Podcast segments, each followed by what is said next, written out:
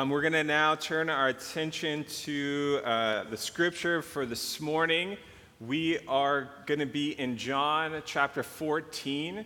As was mentioned, uh, today is Pentecost Sunday, and so today we are reflecting on the gift of the Holy Spirit that birthed the church and is also present with us and is given to us through our baptism.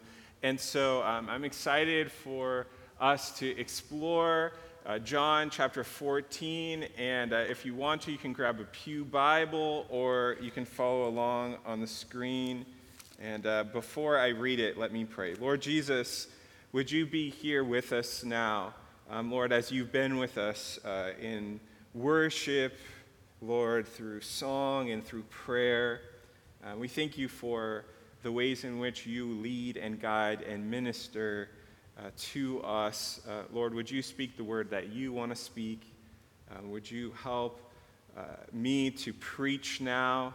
Um, would you bless uh, our congregation with uh, your presence, Lord, that we need more than anything else? And would that be enough for us this morning? In your precious and holy name we pray. Amen. John chapter 14, starting at verse 8, and then we're going to actually go to verse 17, and we'll skip to verse 25 to 27. It says this Philip said, Lord, show us the Father, and that will be enough for us. Jesus answered, Don't you know me, Philip? Even after I have been among you such a long time, anyone who has seen me has seen the Father. How can you say, Show us the Father? Don't you believe that I am in the Father and that the Father is in me? The words I say to you, I do not speak on my own authority. Rather, it is the Father living in me who is doing his work. Believe me when I say that I am in the Father and the Father is in me, or at least believe on the evidence of the works themselves. Very truly, I tell you, whoever believes in me will do the works I have been doing, and they will do even greater things than these, because I am going to the Father. And I will do whatever you ask in my name, so that the Father may be glorified in the Son. You may ask me for anything in my name, and I will do it. Skipping to verse 25, it says, All this I have spoken while still with you but the advocate, the Holy Spirit, whom the Father will send in my name, will teach you all these things and remind you of everything I have said to you. Peace I leave with you, my peace I give you. I do not give to you as the world gives. Do not let your hearts be troubled, and do not be afraid. Um, so, to get us started this morning, I want to look at this, uh, this uh, request that Philip is making of Jesus. And if you remember at the beginning of our text this morning, we saw Philip and he was asking uh, for something really significant. He, was, he said, Lord, show us the Father, and that will be enough for us. Show us the Father, and that will be enough for us. And so, one of the observations we might think of as we hear this request from Philip is what has he already seen? Because he's asking for more. He's saying, uh, we need something that uh, could ultimately satisfy us. But if we think about it, uh, he's in this privileged position where he's been journeying with Jesus and the disciples, and he's seen a lot already. He's seen uh, water turned into wine. He's seen the feeding of the 5,000. He's seen, he's seen many healed. He's heard uh, some of the most amazing teachings that have ever been taught.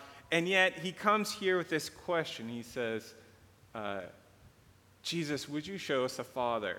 Because that would be enough for us. And even lurking behind this question, he would have known the request that Moses made in Exodus chapter 33, where Moses is with Yahweh and they're speaking, and, and Moses finally gets enough courage and he just says to Yahweh, Yahweh, would you show me your glory?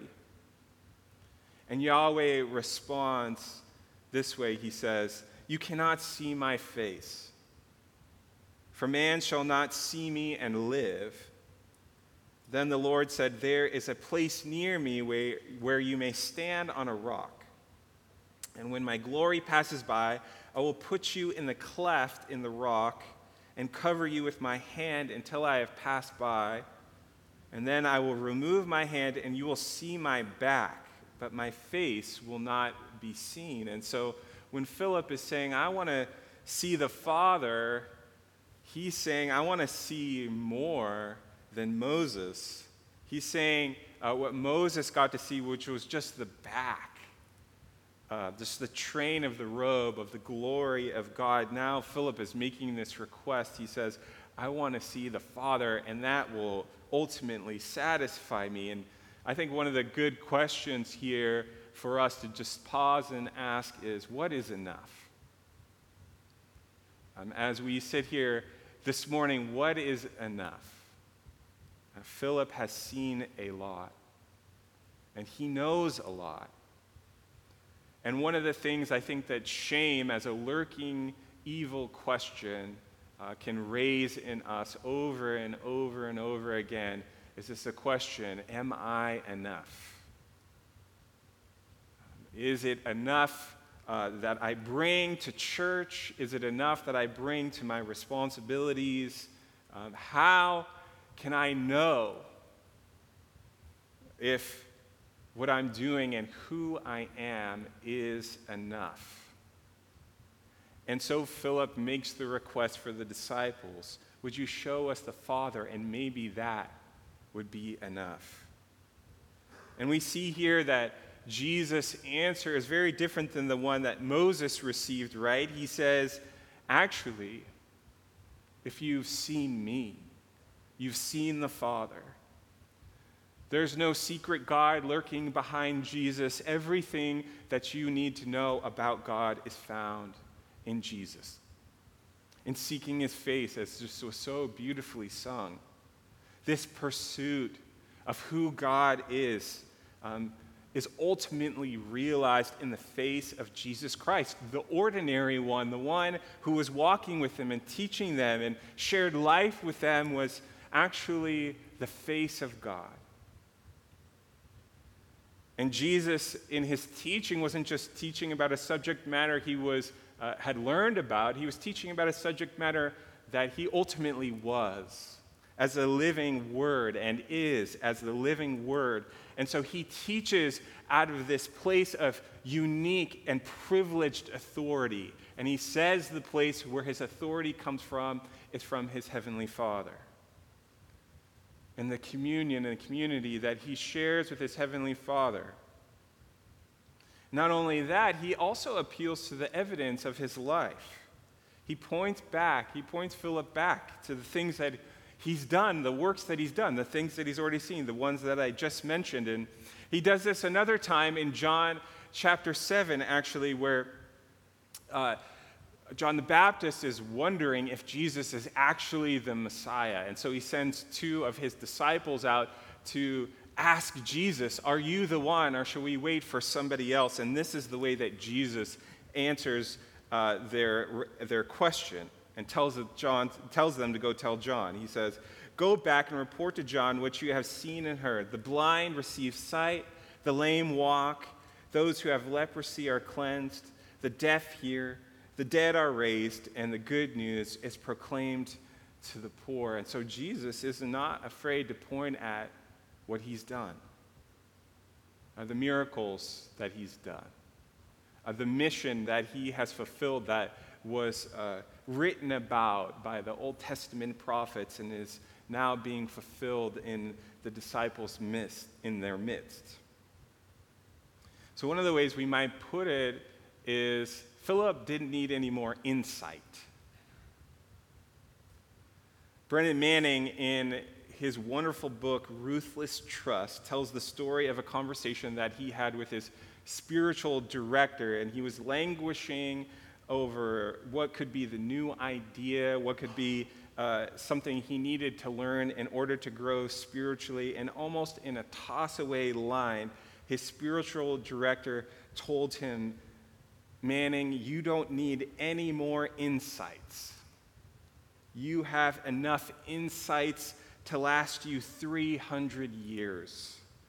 The most urgent need in your life is to trust what you already believe to trust what you already believe. And I see Jesus moving Philip in this direction to say, You've seen it already. You've been with me. You know who I am. And now it is time to trust what you already believe. Another way we could say it this morning is you don't need another insight so much as you need courage and the help of the Holy Spirit. You know, uh, trust is all about putting weight on things, right? Actually, putting your weight, your trust, putting yourself at risk because there's a promise on the other end that says, I will hold you. And what I have said is true. You know, one time I got to go uh, to Joshua Tree and go rock climbing. Maybe you've had this experience of rock climbing when you're up there on that big scary rock and you've put the rope on and everybody told you it's going to be okay up there because you got the rope to, uh, to hold you and the person down there who's guiding you with the rope. But there's that moment where you're standing at the top and you have to place your weight on the rope. And that is a significant moment if you've ever been there, where you have to give up all that you know about what could happen to you for the sake of trusting that the people who have put this whole contraption together know what they're doing. And so Jesus is telling Philip to put some weight on it because we, as disciples, are represented in this story through Philip, this posture of hedging bets, right? Jesus, I'm on the fence again. I've seen you work before, but I got a new problem, and it's harder than the last one, and I need you to show up. I'm in a jam again, and I need you to show up. Are you going to show up again for me this time? But Jesus' answer here is to redirect and say, why don't you think about something else?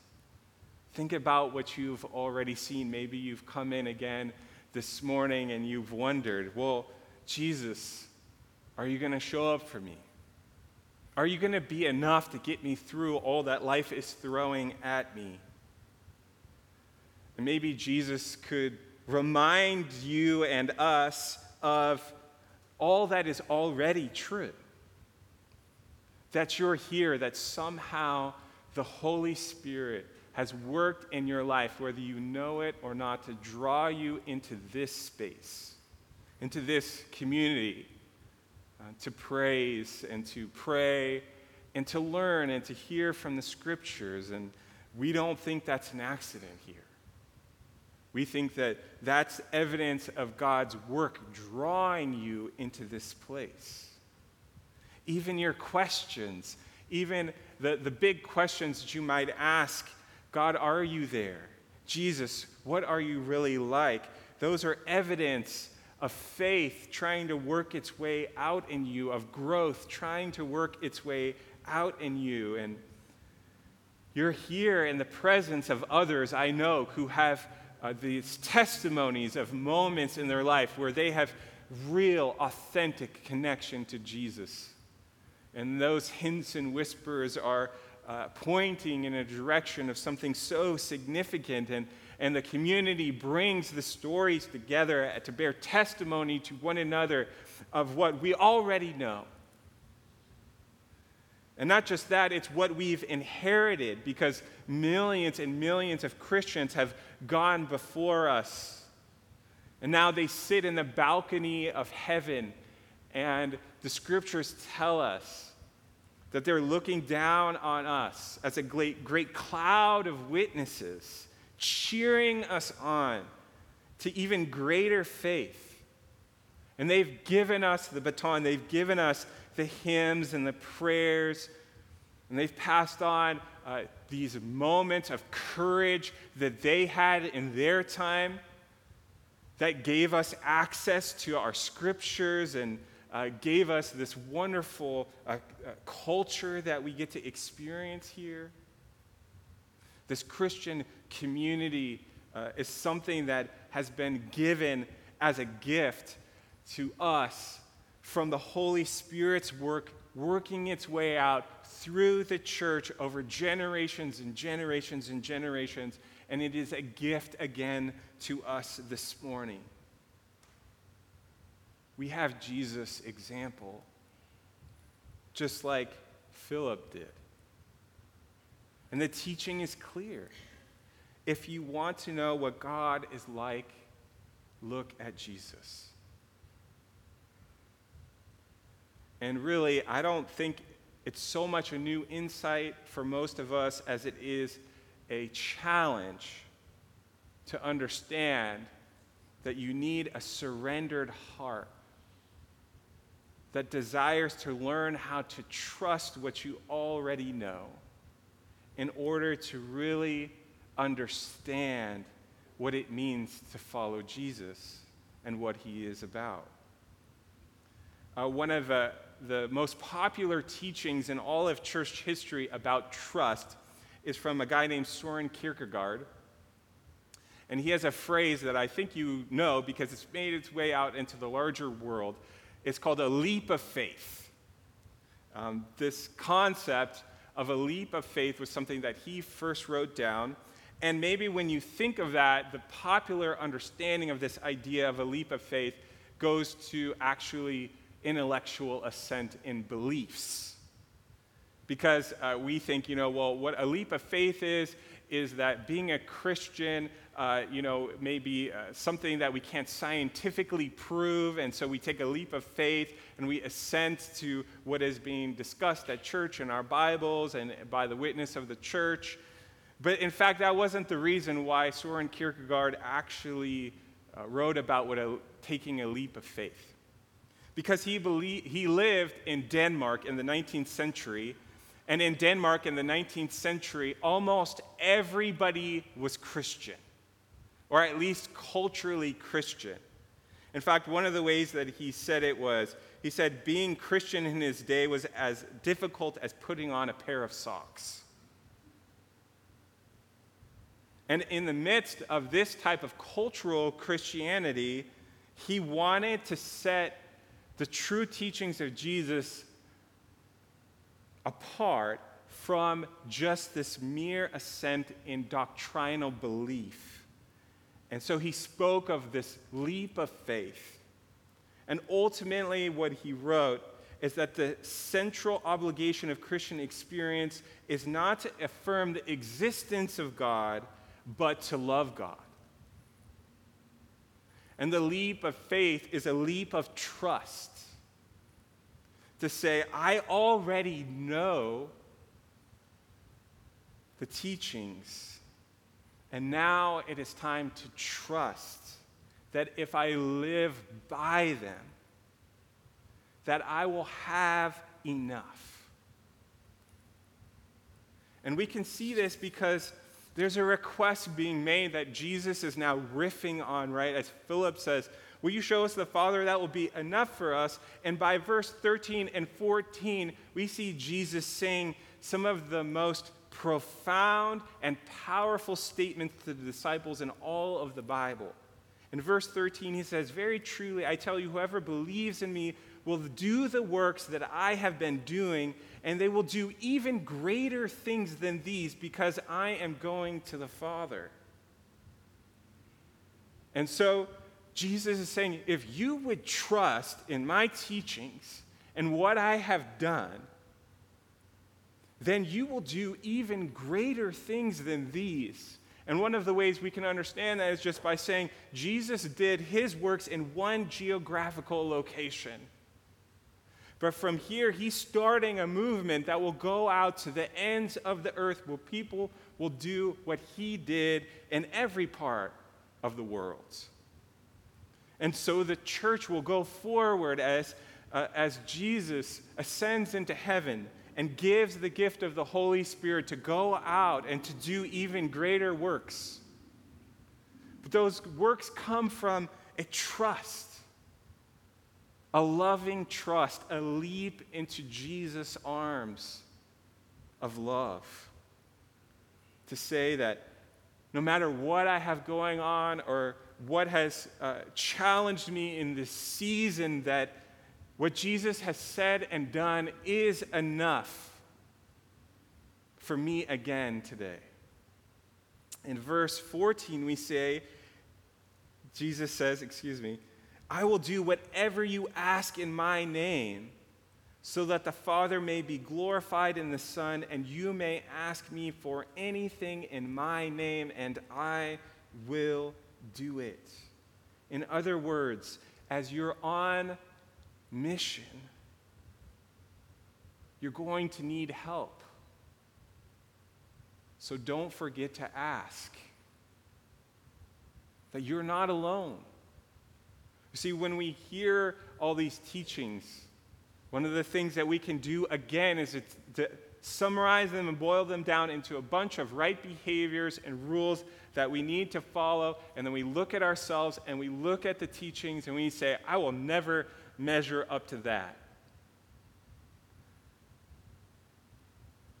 But what Jesus is teaching here is something totally different.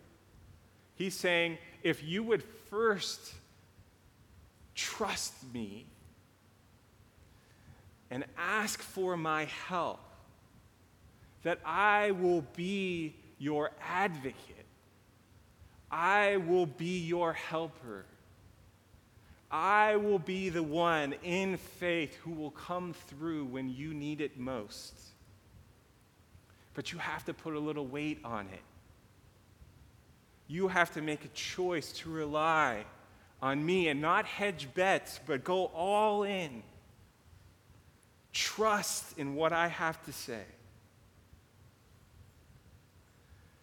On that first uh, time when the church received the Holy Spirit, it was after Jesus had ascended into heaven, and the scriptures tell us that they were all together and they were in one accord meaning that they didn't know exactly what to do once Jesus left, except to get together and to pray. And there was no subtext to it, right?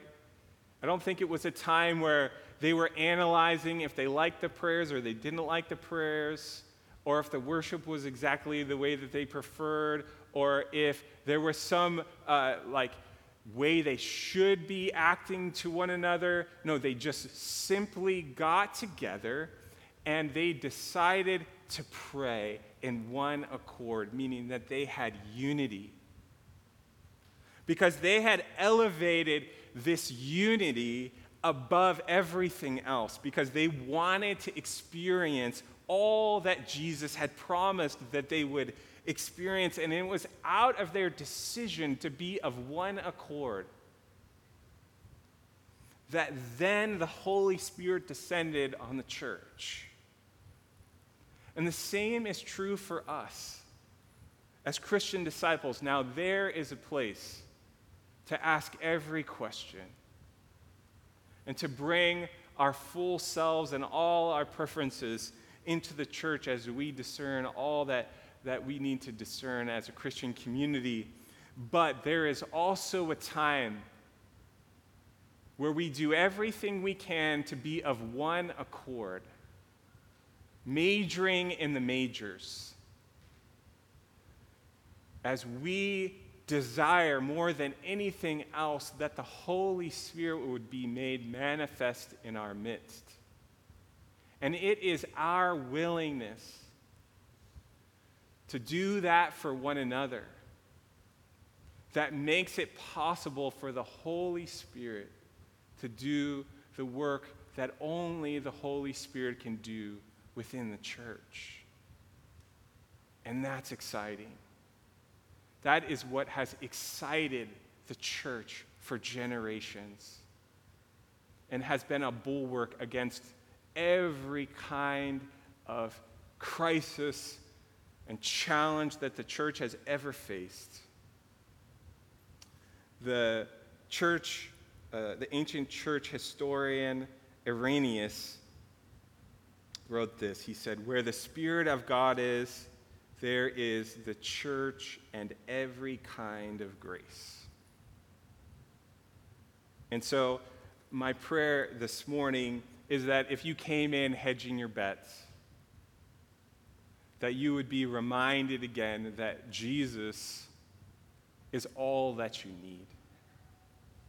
And as we move to communion, as you experience his gift, the gift of his presence, I pray that you would lean in and that we could be of one accord as we worship together so that we might know the help of the Holy Spirit and we might experience all that Jesus would desire for us and for his church. Would you pray with me? Lord of power, just as the outpouring of your Holy Spirit on Pentecost so drastically changed the lives of the disciples, May the fire of your Holy Spirit refine and renew us so that we will never be the same. May we move in the power of the Spirit, and may our lives and ministries be infused with your divine, supernatural touch and authority. And may the spirit of wisdom and revelation cause us to grow in our knowledge of you. Amen.